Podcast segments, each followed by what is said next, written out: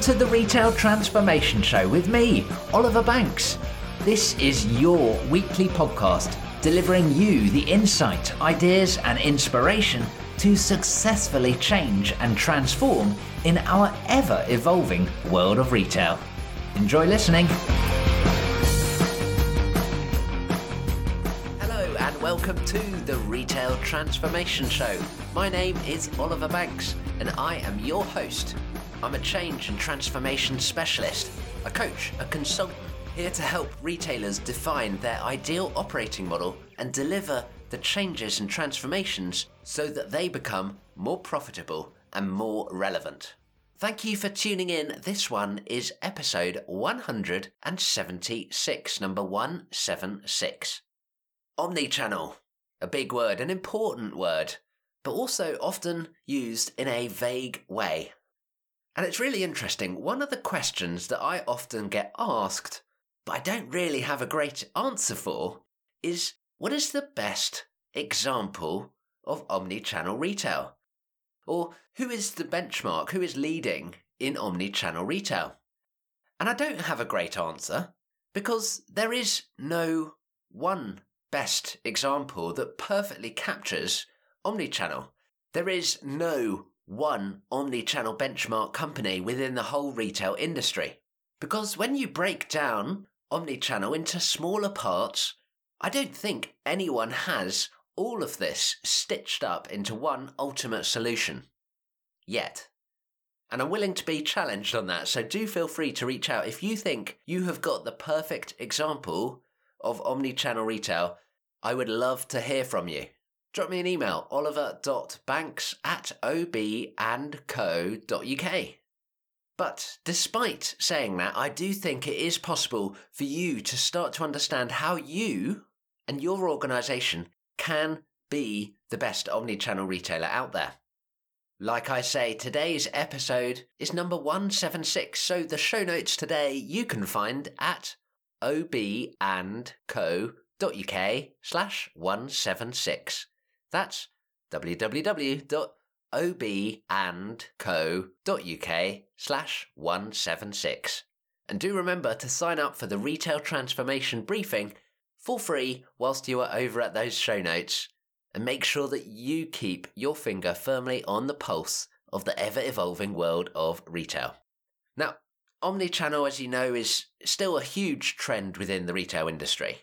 And the reason it is still a trend is it's not so much a thing that can be done, but more an attitude, a mindset, a way of thinking, a way of approaching different challenges. I'd argue you cannot complete omnichannel. It's an ongoing evolution that evolves just as quickly as the wider market evolves, and all of these different channels are shifting and changing.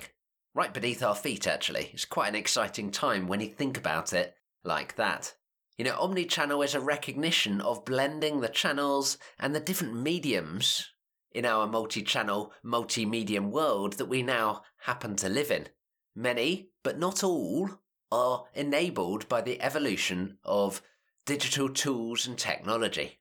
So I hinted a little earlier that when you break down omnichannel into smaller pieces, no one has this all stitched up just yet. So what are the different pieces of omnichannel?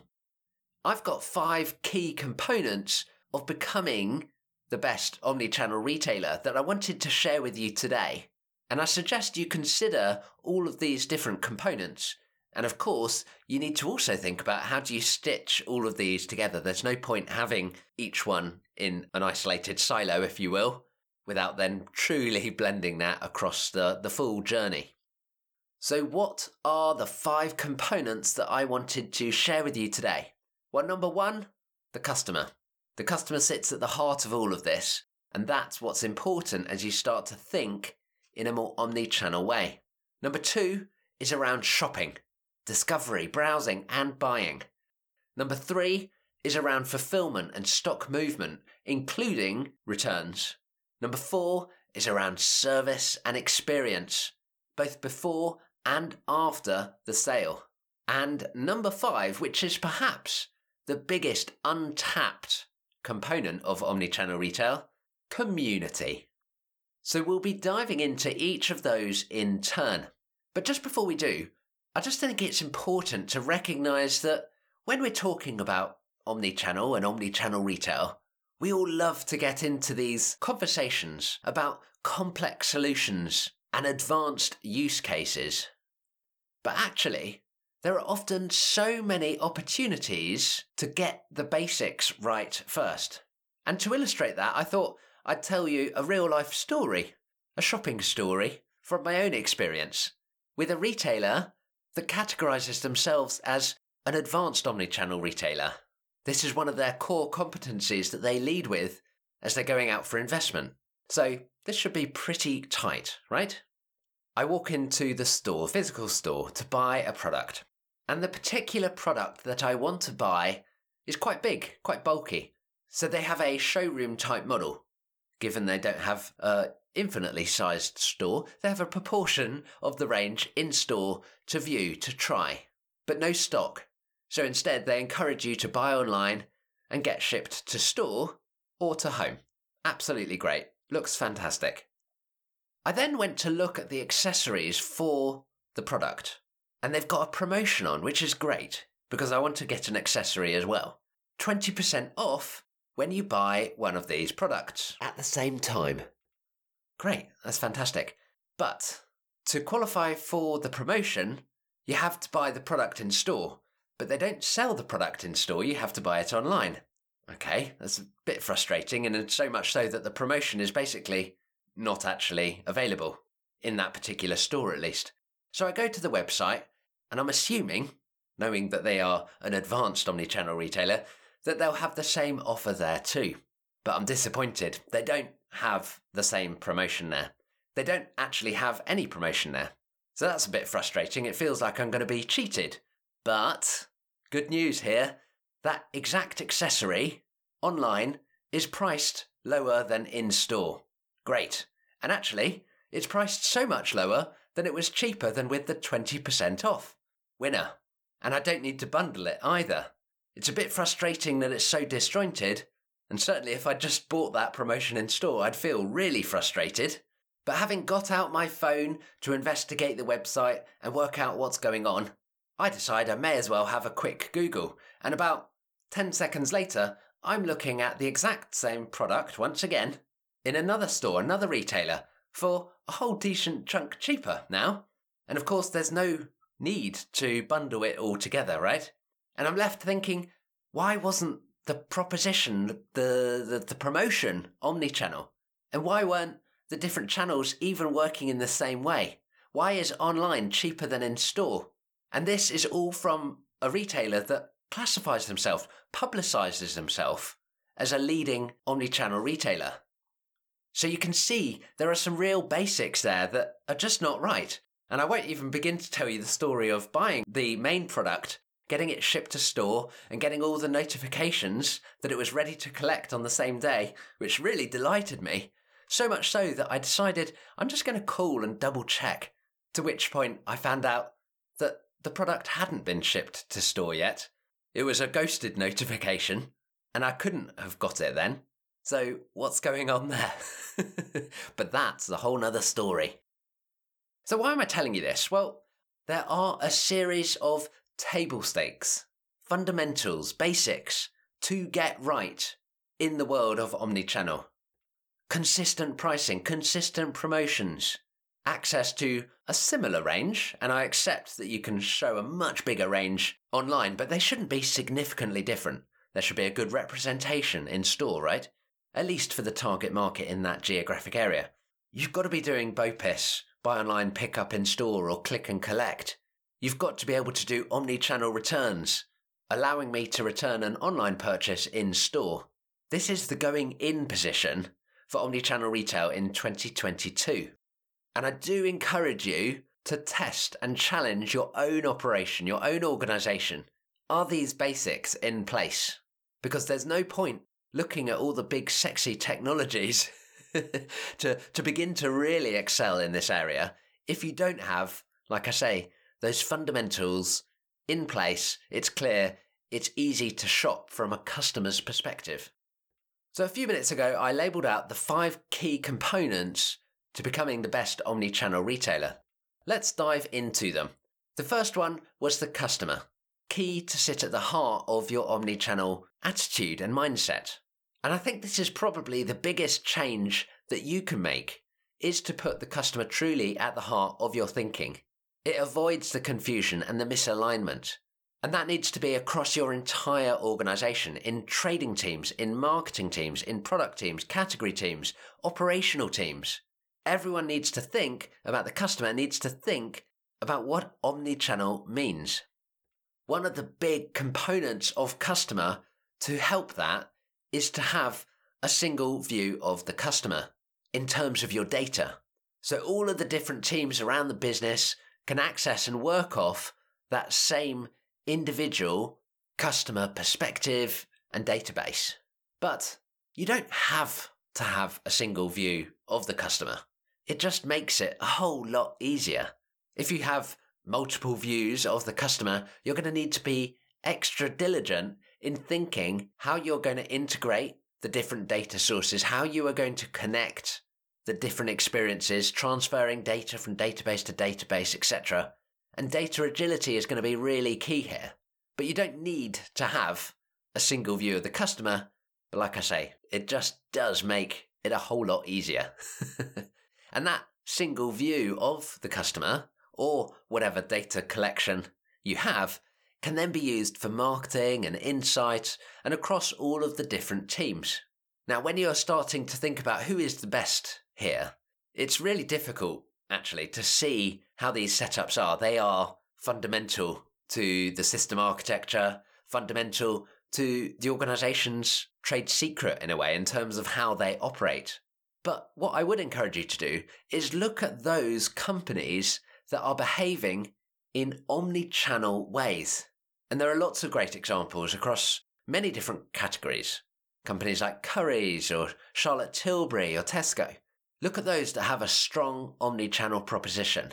And then ask yourself, if you were truly omni-channel, what would you need to change in your current ways of working and collaborations and decision-making to enable that? To become, like I say, truly omnichannel. Have a think about it. The second component I spoke about was shopping. Everything from discovery through browsing and to ultimately the buying point as well. And the big thing with omnichannel here, I would say, is about recognising customers. We spoke just a moment ago about having one view of the customer. And actually, to be omnichannel when it comes to shopping, you've got to think about how you're going to recognise customers in all of the different locations, in all of your different channels. Now, if you're looking purely at e-commerce, this is quite easy because customers have an account if they choose to open an account with you. But that is once they have already become a customer. There's nothing really up to that point, particularly as updated cookie laws come into action too. But as you look to the seams of omnichannel, this gets harder. And by seams, I'm thinking, what are the different touch points between different channels?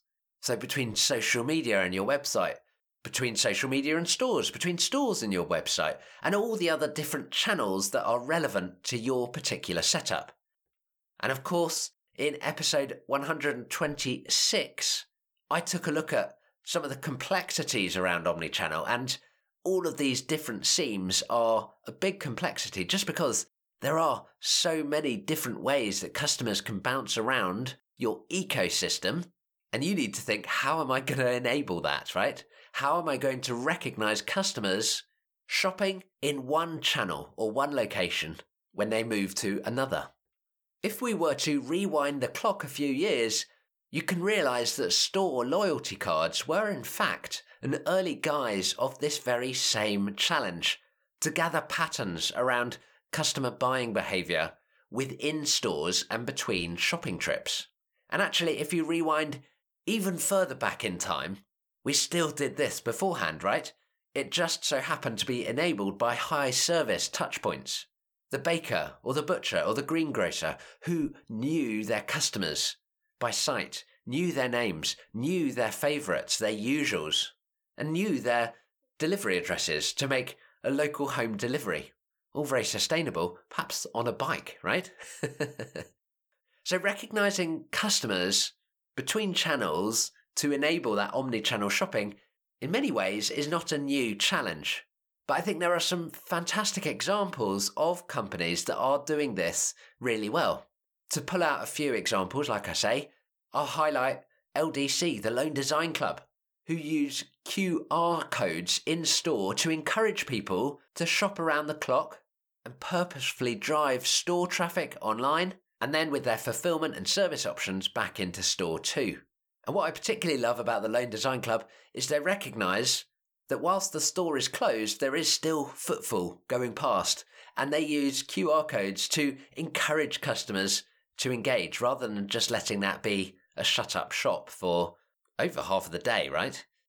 Also, I will pull out the fantastic work that Furniture Village have done recently with regard to building an omni-channel basket, allowing customers to have a consultation as they are buying their next sofa or dining table with a colleague in store. Go home, consider it online, ask questions, continue to refine and customize their order over time, knowing that for that particular product category, it is not an impulse buy that you just make a snap decision, right?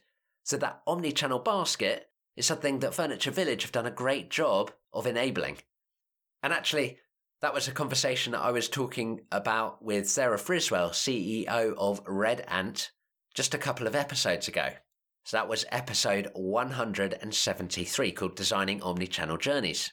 Also, you've got some fantastic work from the cosmetics world here. MAC Cosmetics have done a great job of doing A R colour sampling in store and then allowing you to add different colours to your account for reordering and replenishment. And as the world evolves, there are lots of new forms of digital shopping, like the Etsy house, which was covered in episode one hundred fifty-five, called Reinventing Digital Shopping. And all of this is set to evolve as the metaverse comes into play more, and we think, how do we blend the metaverse with the real and tangible world? Let's move on. Number three was around fulfillment, which is perhaps the most tangible, the most obvious aspect when it comes to omnichannel. You all know that BOPIS and click and collect and curbside pickup were key shifts driven by the pandemic. And I think in many ways, that's been one of the plus points, as weird as it sounds, of the pandemic, that so many companies have managed to make that transition. Very few retailers that operate in store and online don't have that collection proposition now. But again, it's interesting, when you rewind the clock like this, actually, IKEA have been doing this for years. It's just they happen to do it in the same building, right? Where you would look at the product in their showroom, decide what you want, and then you're not going to fulfill it until later on. Albeit with the potential disappointment that comes with finding that ideal product is actually out of stock in their warehouse. And other furniture and big purchases have also been doing this for a number of years. Buy now, in store, and get later on. But what I think is really interesting when it comes to this fulfillment part is how you combine different shopping missions at that point of collection. I was fascinated by one of Target's newest trials, where they are combining curbside pickup of an order with a returns drop-off and with a Starbucks coffee as well. Yes, please. Thank you very much. What they're doing there is they're minimizing the touch points by combining these less important ones, less important for the customer at least. They're more transactional, right? No one gets excited about going into a store to return something, right? But by combining these less important transactions, you can have one conversation rather than three, which is much more convenient and productive for everyone involved. So I think it's going to be really fascinating how this fulfillment part of omnichannel starts to evolve by combining touchpoints. The next component was around service and experience, both before and after the sale. And again, the pandemic has driven a number of shifts in this particular component. Online consultations with store colleagues. Are they the future contact centre? Perhaps. Particularly as store colleagues are so familiar with the product and they are there live in a retail environment to be able to organise replacements or answer questions or give demonstrations or show how to do something. And using your store colleagues to answer and help online customers can be a great way to make the most of the hourly wages that are invested in the store teams. But equally, vice versa, are the contact centre colleagues the future store associates? Because when you look out west to China and you see what they are doing with live streaming and with video chat, there are some really phenomenal things. You'll see whole halls of live streamers set up, all there with the products and all there with the technology to enable a great conversation. And also, those presenters are all there with the communication skills that work really well to go through that camera lens to the customer as well. So whether it's the contact centre colleagues becoming store associates or vice versa, it's a really fascinating time. And I think we need to start thinking about how can those two teams help each other out? Because there are some fascinating things going on in this whole world. I'd like to pull out Currys, who were one of the first companies I saw doing a great job of this. It all kicked off pre-pandemic, which I think gave them a head start, but Currys have done a great job of enabling their store colleagues to help online customers. And as live streaming starts to become more important in the Western world, I'm excited about the omni-channel opportunities. And I'd pull you back to an episode from December twenty nineteen called Your Store is the Stage, also pre-pandemic. But I think it's so exciting to think about how your store can engage customers that are acting across all of the different channels, using that passion, that knowledge, that skill set that do reside within your store colleagues. And then the final component was community. The hardest part, I think, of becoming the best omni-channel retailer. Now, community means many different things. So let's just break this down into some different components. In e-commerce, community, you could classify as reviews, right? You are hearing from other customers whether they would recommend a particular product. And Amazon have done an interesting job here with their four-star stores, which ironically have just been stopped. But what they were trying to do was to bring online reviews to in-store customers. It's a bit like Waterstones, the bookstore, who also bring customer and colleague feedback and favourites and recommendations into the shopping trip. And what's interesting about reviews as we start to think about omnichannel is customers want that content right there in store, for example. And what do they do instead? Well, they reach for the supercomputer that just happens to be sitting in their pocket to access that. So they find a way whether you like it or not, right? The other way customers communicate and share feedback is around social media, of course. And this has helped build both official and unofficial communities. But it is still hard to connect with others to truly form a community, as the population is just so massive, so broad. And just because one person follows a particular brand, it doesn't mean that they are truly passionate about that brand, right? So I think the big unlock when it comes to omnichannel is how do you bring your local community together, centered around stores, so there is this common theme, but connecting virtually, digitally.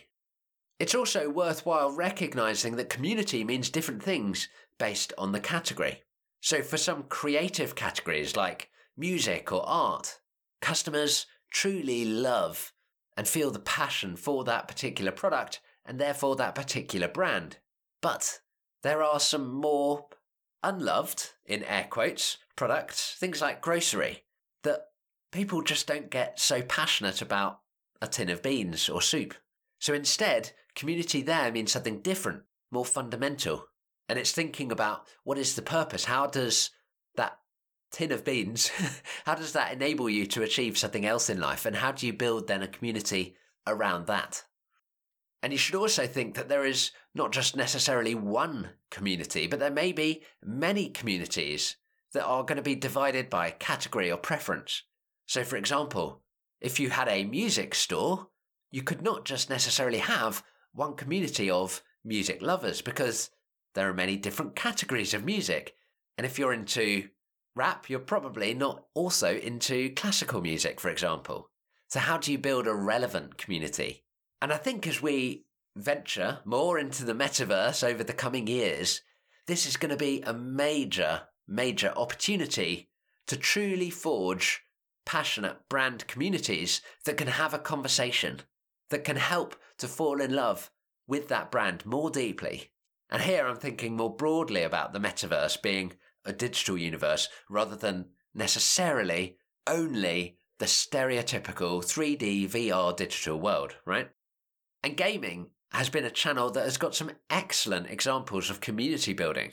But like I say, the challenge now is to bring this into a broader, more omnichannel arena. So those are the five components that I believe will forge the best omnichannel retailer.